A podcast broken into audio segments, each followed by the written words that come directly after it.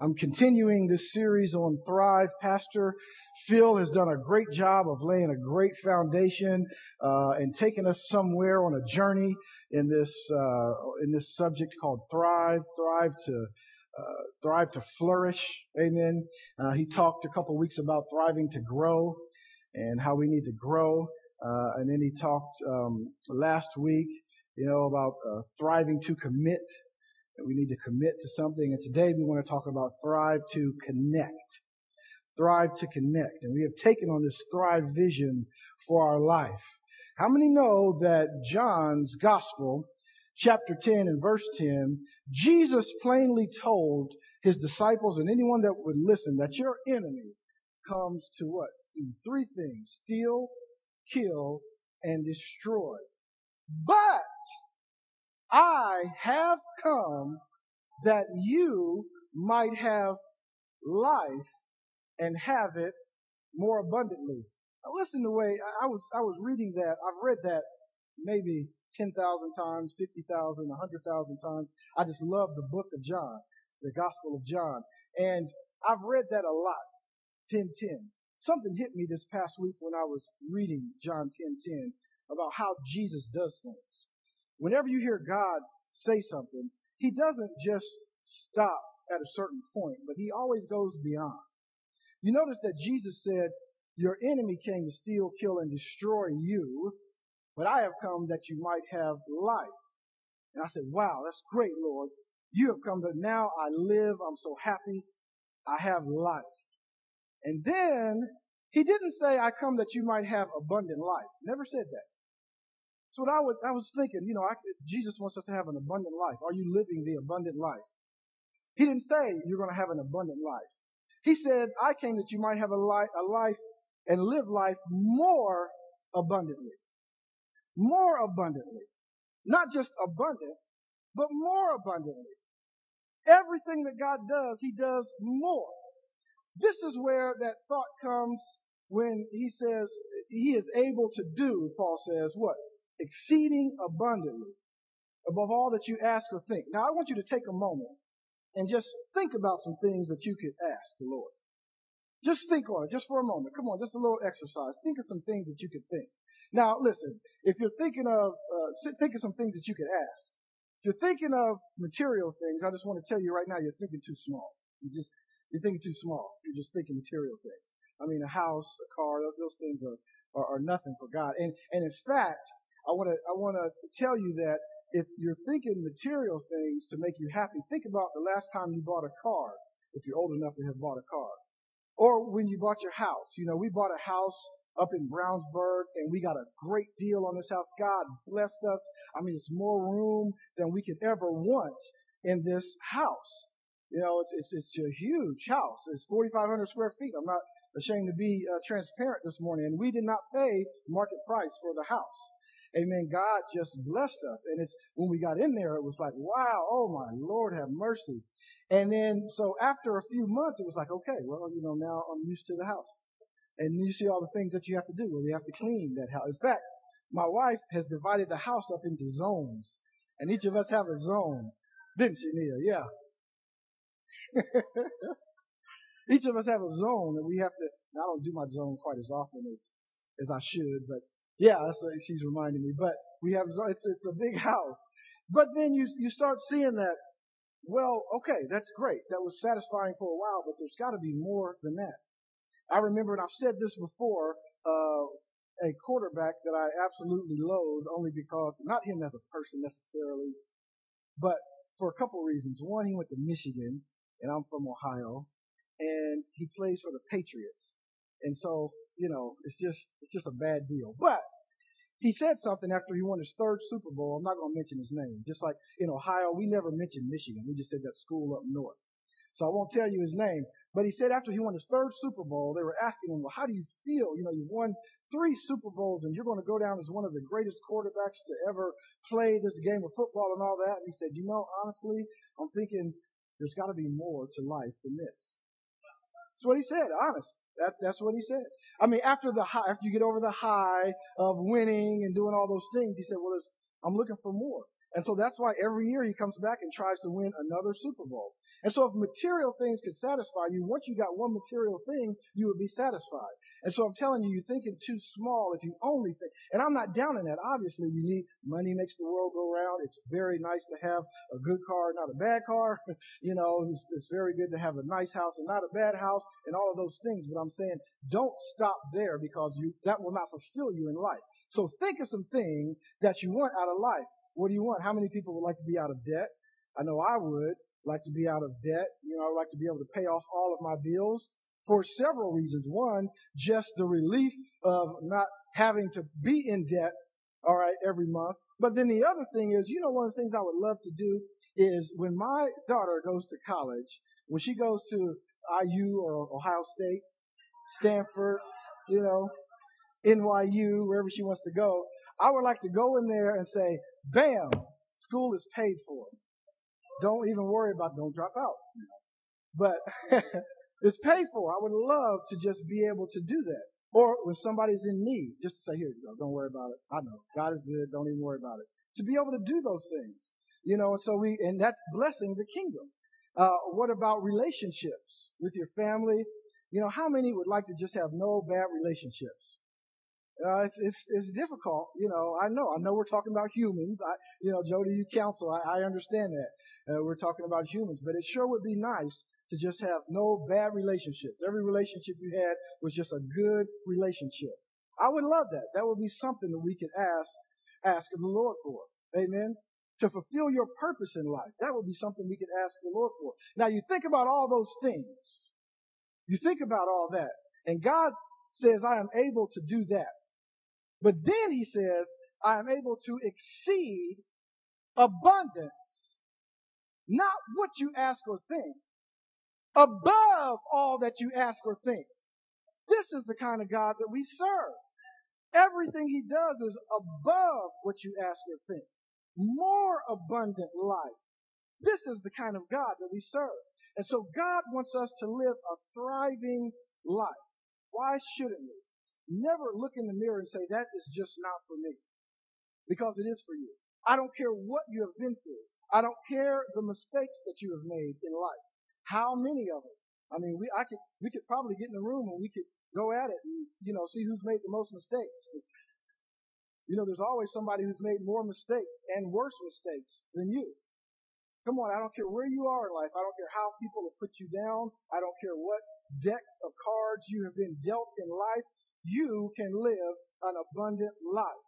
If Jesus dwells in you and you in him, it's a promise. And in fact, if you want to live that life and you follow Jesus as a disciple, a dis- disciplined one, come on, then, and, and you're not living that life, if something happens where you don't live that life, Jesus himself would be embarrassed. Come on, he's not going to embarrass his own body. And so you can live that abundant life. It's a promise from God. He wants us to thrive. He wants us to thrive. Psalm 92, we've been talking about, he said, the righteous shall flourish like a palm tree. Key word in there is not flourish. Key word in there is righteous. Flourish is a given. Flourish is a given. But are you righteous this morning? Now don't think I've done something to be righteous. Have you accepted him in your heart? Are you allowing God to work things out in you? Are you growing in Him? Those who are planted, key, in the house of the Lord, those who are planted in the house of the Lord, they shall grow like a cedar in Lebanon. Are you connected to your local church? Or are you church hopping? Or do you go every once in a while? God forbid you're Easter and Christmas Christian. Come on now, we're happy to have you if you come on Easter and Christmas. But listen, if you want to flourish, you got to do a little more than that. To declare the Lord is upright. He is my rock and there is no unrighteousness in him. And guess what? If there's no unrighteousness in him, there's no unrighteousness in him. Now there is in this flesh, but not in the real you. If any man be in Christ, new creature. That new creature is righteous, never committed sin. I don't want to mess up your theology this morning, but that new creature has never committed a sin, has never been offended or offended anyone. Come on. That new creature is connected to the Holy Spirit. But we're still in this flesh. That's why Paul said in Romans, who will deliver me from this body of death? Come on, who will deliver me from it? So what does it mean to thrive? Let's just recap. To thrive means living a flourishing life, is growing spiritually with commitment to God's house and a vital connection to God's people. It is using everything I have to serve in any way possible at all times. Pastor talked about some words that go along with that. Words like flourish, words like prosper, blessed, favor, increase, success. Talked about those words. Those are thrive words from this thrive book. To thrive is to grow, to develop in your spiritual inner man and to amplify Christ. Are you amplifying Christ in your life? Amplify the Christ nature in you. Simply to live like Jesus and share his love. Those are the two great commandments. Live like Jesus and share his love. To thrive is to commit, to dedicate oneself to the purposes of God by giving my life, my energy, and my resources. To thrive is also to serve. To live like Jesus by giving him my life, my time, my resources to serve his purposes, his church, and all people. So, if you want to know that, that you're living the thrive life that God is talking about, then you need to put in the dipstick you need to look in the mirror and you need to ask yourself some questions. Am I growing in the Lord? Because you can thrive emotionally, physically, even mentally, and not be thriving spiritually. And I'm talking about thriving spiritually this morning. Are you growing? Do you know Jesus? Does Jesus know you? You may say, I know Jesus, but he may say, well, I haven't heard from you in a while. Come on. Do you amplify Christ in your life? Or are you ashamed to live a Christian life in your workplace?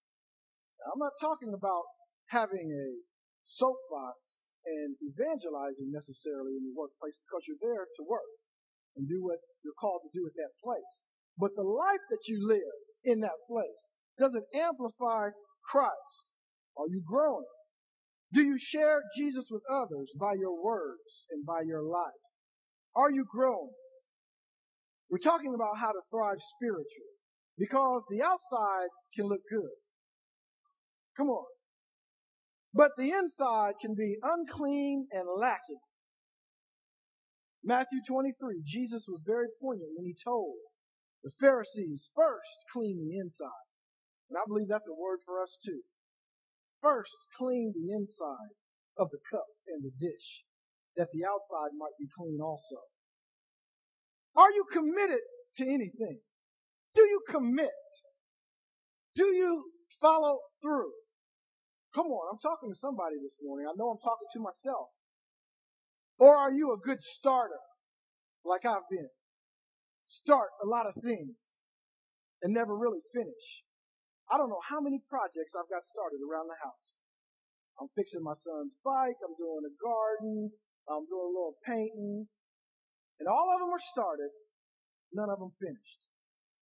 Do you commit to anything? Come on, are you committed? How about are you serving? Some people can say, yeah, I'm serving. I'm doing a lot of serving. Some people may say, well, I intend to serve. Are you serving or are you a spectator? I heard a tape one day. It was a tape, cassette tape back in the day. They didn't have CDs yet. And the, the, the title of this guy's speech was, You can't win if you're not in the game. You can't win if you're not, all you are is a fan. You're just a spectator. You have to jump in with both feet in order to win. Throw caution to the wind. You can come to church consistently. Oh, come on but have no impact in the church. Mm. Now come on now. We listen. Listen. I'm a pastor, so I appreciate people coming to church. Don't get me wrong. Right? I already spoke. These seats will be filled, and I will not be discouraged. I've, I've spoken it and I hope you're there with me. We're there together. These seats will be filled. But I don't want the seats filled with a bunch of spectators. Come on. I want the seats filled with a bunch of player players. Some people who are in the game. Some people who contribute. Come on, and when the bench comes in, it's just as strong as the starters, sometimes stronger. Come on. We need some players. We need some folks who are going to be in the game. That's what we want these pews, they're not pews anymore, these chairs filled with, right? Some players. Are you serving? Do you have impact? Are you plugged in? These are questions, saints, that we must ask and answer in order to find out, are we thriving? Are we living a thriving life? Are we thriving or simply surviving? Come on. Are you committed or are you just attending? I'm not talking about just attending church. I'm not talking about just attending life. I'm talking about being committed, not talking about being a spectator. We want to build an environment here. It's my desire where people feel like they want to participate. They want to participate. They want to build. They want to own the vision and see it through. They want to say, listen, I want to do, what can I do to help this vision come to pass? Because it's not just a pastor's vision, not my vision for the church. This is Christ's vision. It's all about Him, not about us. And everything we do, from the leaders to everyone in here, has got to be about Christ's vision. It's got to be about Him. We want people to own the vision and be a part of what's going on. And so in order to do that, get to what we're talking about today, is to connect. To thrive is to connect. Here's what connect means. To connect is to be joined to life-giving God connections that secure your life and your future and fulfill God's purposes. Life-giving God connections. So see, we have to maybe break some of those connections that are not life-giving and that are not God connections. Come on, that's just as important as getting life-giving God connections. It's just as important to break some of those that are not life-giving and that are those things that can easily beset you, those things that can drag you down. I'll just say those people that can hold you back. Come on now. We need life-giving God connections. There's some vital connections, saints, that we have to have if you want to live a thriving life. Here's some connections. Number one, we need to connect to Christ. We must. It's just a basic. If you don't know Christ and he doesn't know you, then there's no sense in listening.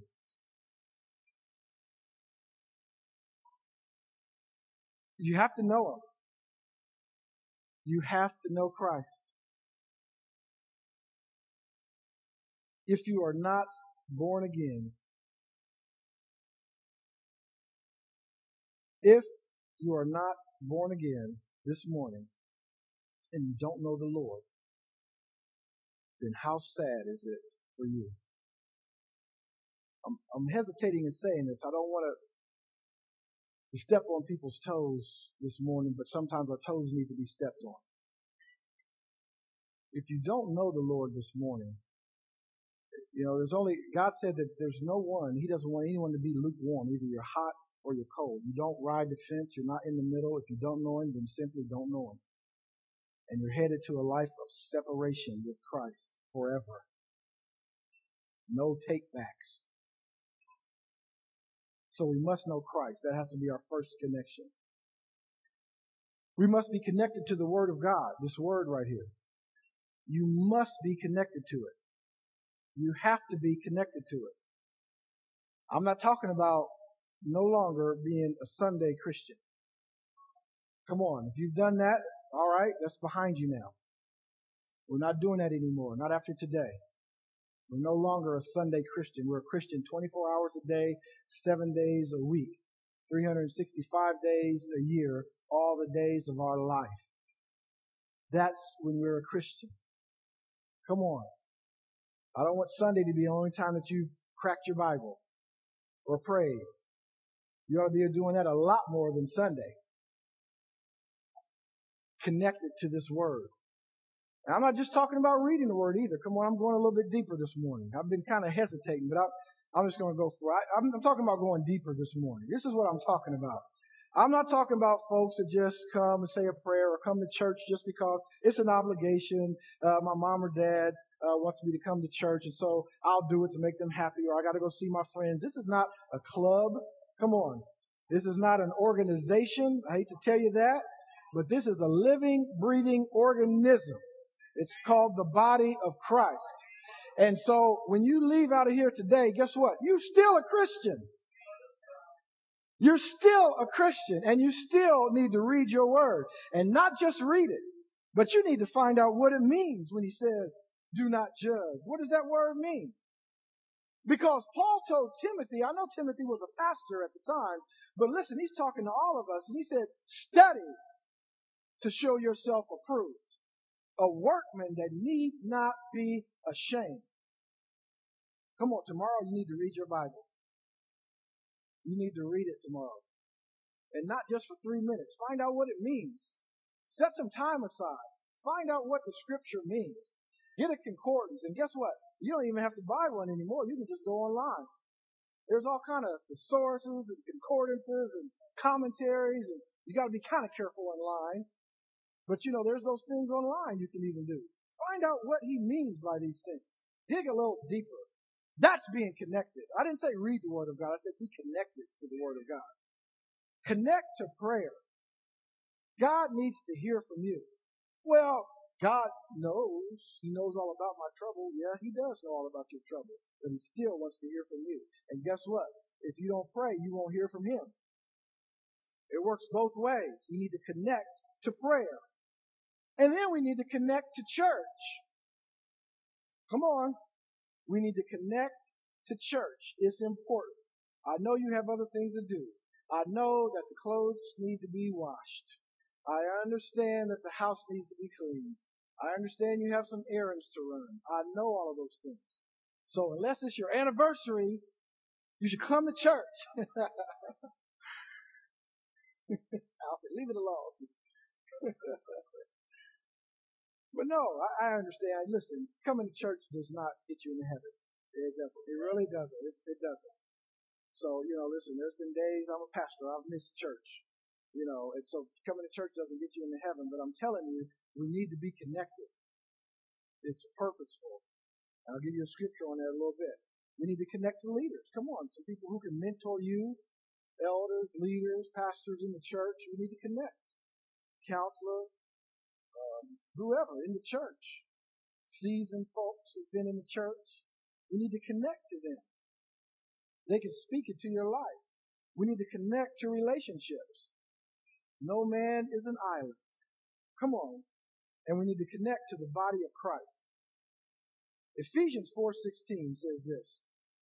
In the New King James Version, it says, "From what from whom the whole body joined and knit together by what every joint, so every joint supplies. We're knit together according to the effective working by which every part does its share, causes growth of the body for the edifying of itself in love. Listen to it in the Good News translation. It says, under his control, under God's control, all the different parts of the body fit together. And the whole body is held together by every joint. Every joint which is provided. So when each separate part works as it should, the whole body grows, don't you believe? Me right here. All right. So when each separate part works as it should, the whole body grows and builds itself up through love. Now listen, this is what this passage of scripture tells me. When each separate part works as it should, the whole body grows. What does that tell you? when each separate part does not work as it should, the whole body does not grow. Can you get that out of that? Right?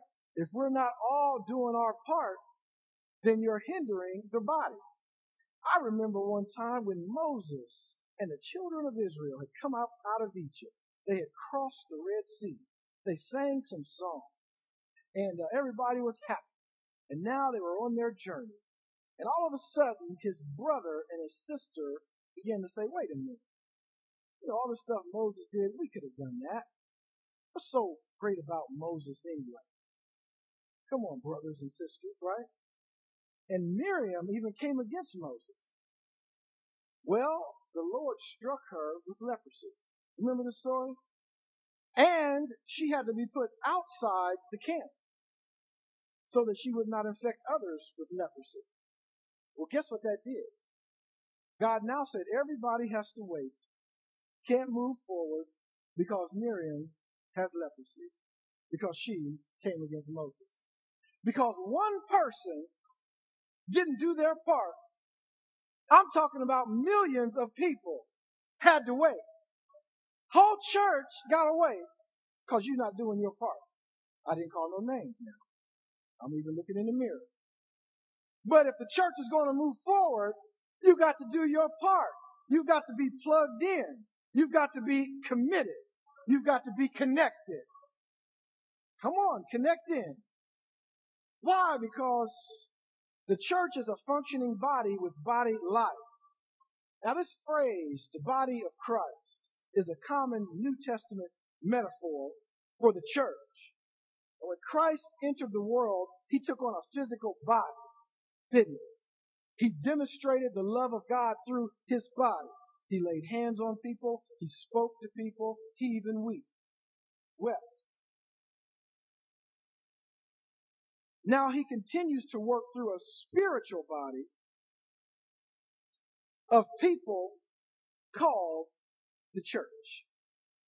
Church now demonstrates Christ's life on earth to people. It's a spiritual body connected together by the Holy Spirit. We become part of a body and this body is made of people. As much as you would like for it not to be made of some people, guess what?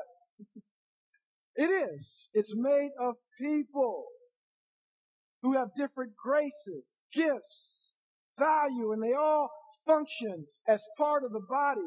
Paul made it very clear in 1 Corinthians chapter 12. If you get a, a chance, read 1 Corinthians chapter 12 again, how Paul talks about the body.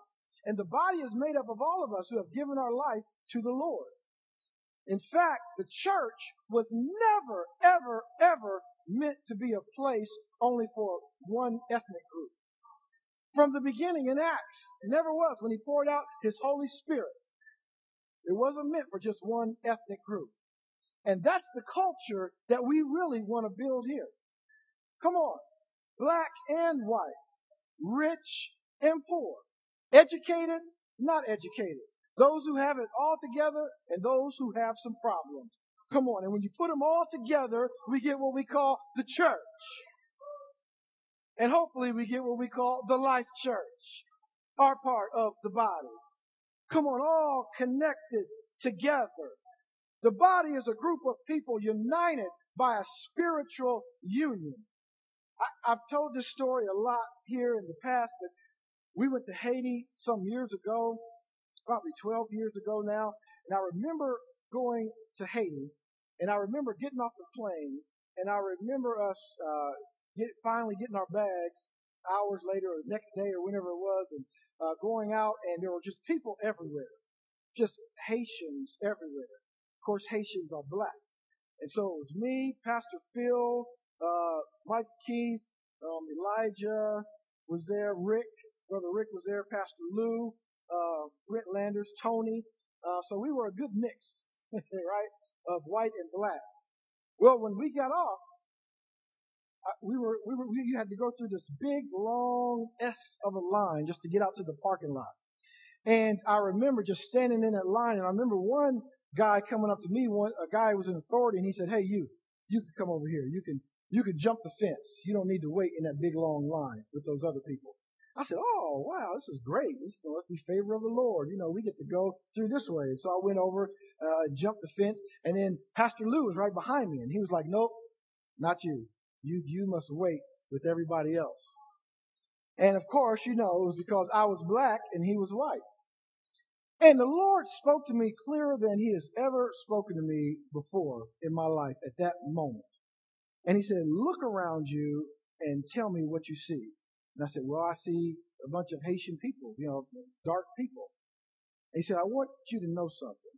He said, I have made everybody different for my pleasure, all different colors, uh, with different likes and all different shapes and sizes, a little bit. And uh, so I have made all of this for my pleasure. He said, but I want you to know something. If any man be in Christ, he is a new creature. Old things have passed away. Behold, all things have become new. And he said, now you no longer uh, know men only after the flesh. He said, Your brother, and I know what Jesus meant now when he said, Who is my mother? Who are my brothers? I know what he meant now. He said, Your brother and sister are those who have given their life to me, no matter what their outside looks like. And so when you look around, all of those who are saved are your brother and sister. And then he went, he took it a step. Remember, I said God doesn't do anything and leave it there. He took it a step further and said, in fact, Think about your family. And I thought about my brothers, one of whom is saved and the other two weren't at the time. And he said, I want you to know that your two brothers that are not saved, I want you to know that this man right here, Pastor Lou, is more your brother than your two brothers that are not saved. And I said, Lord, wait a minute, what happened to blood is thicker than water? He said, blood is thicker than water, but Christ's blood is thicker than blood. Clear as day. Christ's blood is thicker than human blood. And that's what we have to get to, saints. We have to realize that. Too often we look after the flesh. That's another sermon, but you know, we look at each other after the flesh. But we are connected together by the Holy Spirit. By the Holy Spirit. It is, or, it is organized. It is a whole. It is made of parts and members. That's the body of Christ. Listen to Romans 12, 5. So we being many are one body in Christ and individually members of one another. Yes, you are your brother's keeper. That answers your question. Am I my brother's keeper? Yes, you are. Am I my sister's keeper? Yes, you are. 1 Corinthians 10 17, for we, though are many, are one bread, one body, for we all partake of that one bread.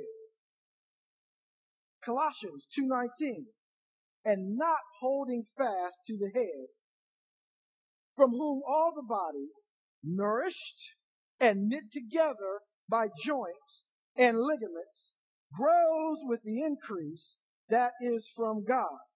And in 3:15 in Colossians says this, and let the peace of God rule in your hearts, to which you also were called in one body one body, and be thankful. Be thankful that you are planted in the body. Now we're a congregation, we're a church, we're a universal church, but also we're a local church. We are a local church, we're a congregation of real people. Hebrews 10:25 says, not forsaking or neglecting in the amplified the assembling together as believers, as is the habit of some people. Well, if that's been your habit, let that no longer be your habit. But admonishing or warning or urging, encouraging one another, and all the more faithfully as you see that day approaching. The closer we get to that day when Jesus comes back, there is all the more that we need to admonish one another. We need to not forsake the assembling together Another version says this, and let us not hold aloof from our church meetings as if it's no big deal. Go to church, don't go to church, no big deal. Yeah, it's a big deal. As some do. Let us do all we can to help one another's faith. Mm. and this the more earnestly as we see the final day drawing near. All of us have to help one another. Listen, just because you may be a person who says, well, you know, I study my Bible and I understand some things and the Lord speaks to me and uh, I feel like I've arrived at a certain point. Well, uh, that's good. Now you can teach, you can disciple, you can do all those things in the church. And guess what? Now you need to reach and help somebody else because it's not about you arriving at all. The only reason why you got to that place of revelation is so that you can now share that revelation and bring somebody else up. You know, one of the things that I used to hate being a musician uh, in church, well, I use that word a little loosely, but uh, playing in church and growing up, and might might be able to relate to this a little bit. But I know where I'm from in, in Columbus, Ohio, there was a clique sort of of musicians. You know, a lot of good musicians, and they would you know play keyboard and guitar and all these things. And one of the things was they they never shared information with you. Know, you go and you hear some things, you say, man, that sounded good. That was a really nice chord. How did you do that? You moved and you did, and they, well, you know, I can't show you that. You know, just go and learn. Listen to the listen to the tape. It's still a tape. Tells you how long since I played. Listen to the tape. Don't share information. To me, the whole point of getting to a point where you're good is to, at least in the church. Now I know it's competitive out in the world. I'm not talking about the world. I'm talking about in here in the church. The point of getting good at something is to then reach back and bring others up to that point. Come on, that's the way we need to be in church. That's the way we need to be. Paul said, no, much rather these, those members of the body which seem to be weaker, listen to what he says here, are, listen to the word, necessary. He didn't say we have to put up with them or they're there so you have to do what you can. He used a, a profound word here. Necessary. The weaker members of the body are, did you, necessary. They are necessary. And those members of the body which we think to be less honorable, on these we bestow great honor. Are you listening to what Paul is saying this morning? And our unpresentable parts have greater modesty, but our presentable parts have no need. But God composed the body, having given greater honor to that part which lacks it. So, saints, we all need each other, even those you consider less presentable, because God said that they are necessary. Now, the church connection is a decision and a process. I'm winding up here. It's a decision and a process. You still have to make the decision to be connected. You decide to make church part of your life. You attend and you grow. You participate in church. You participate in worship. You help downstairs with the kids. When there's something that needs to be done, you volunteer. You connect. Where can I fit in? Can I fit in with media? Can I fit in with the worship team? Can I fit in as an usher? Can I fit in as a worker? What can I do to be part of this church? You decide to make church, now listen, a life experience. You commit and you belong.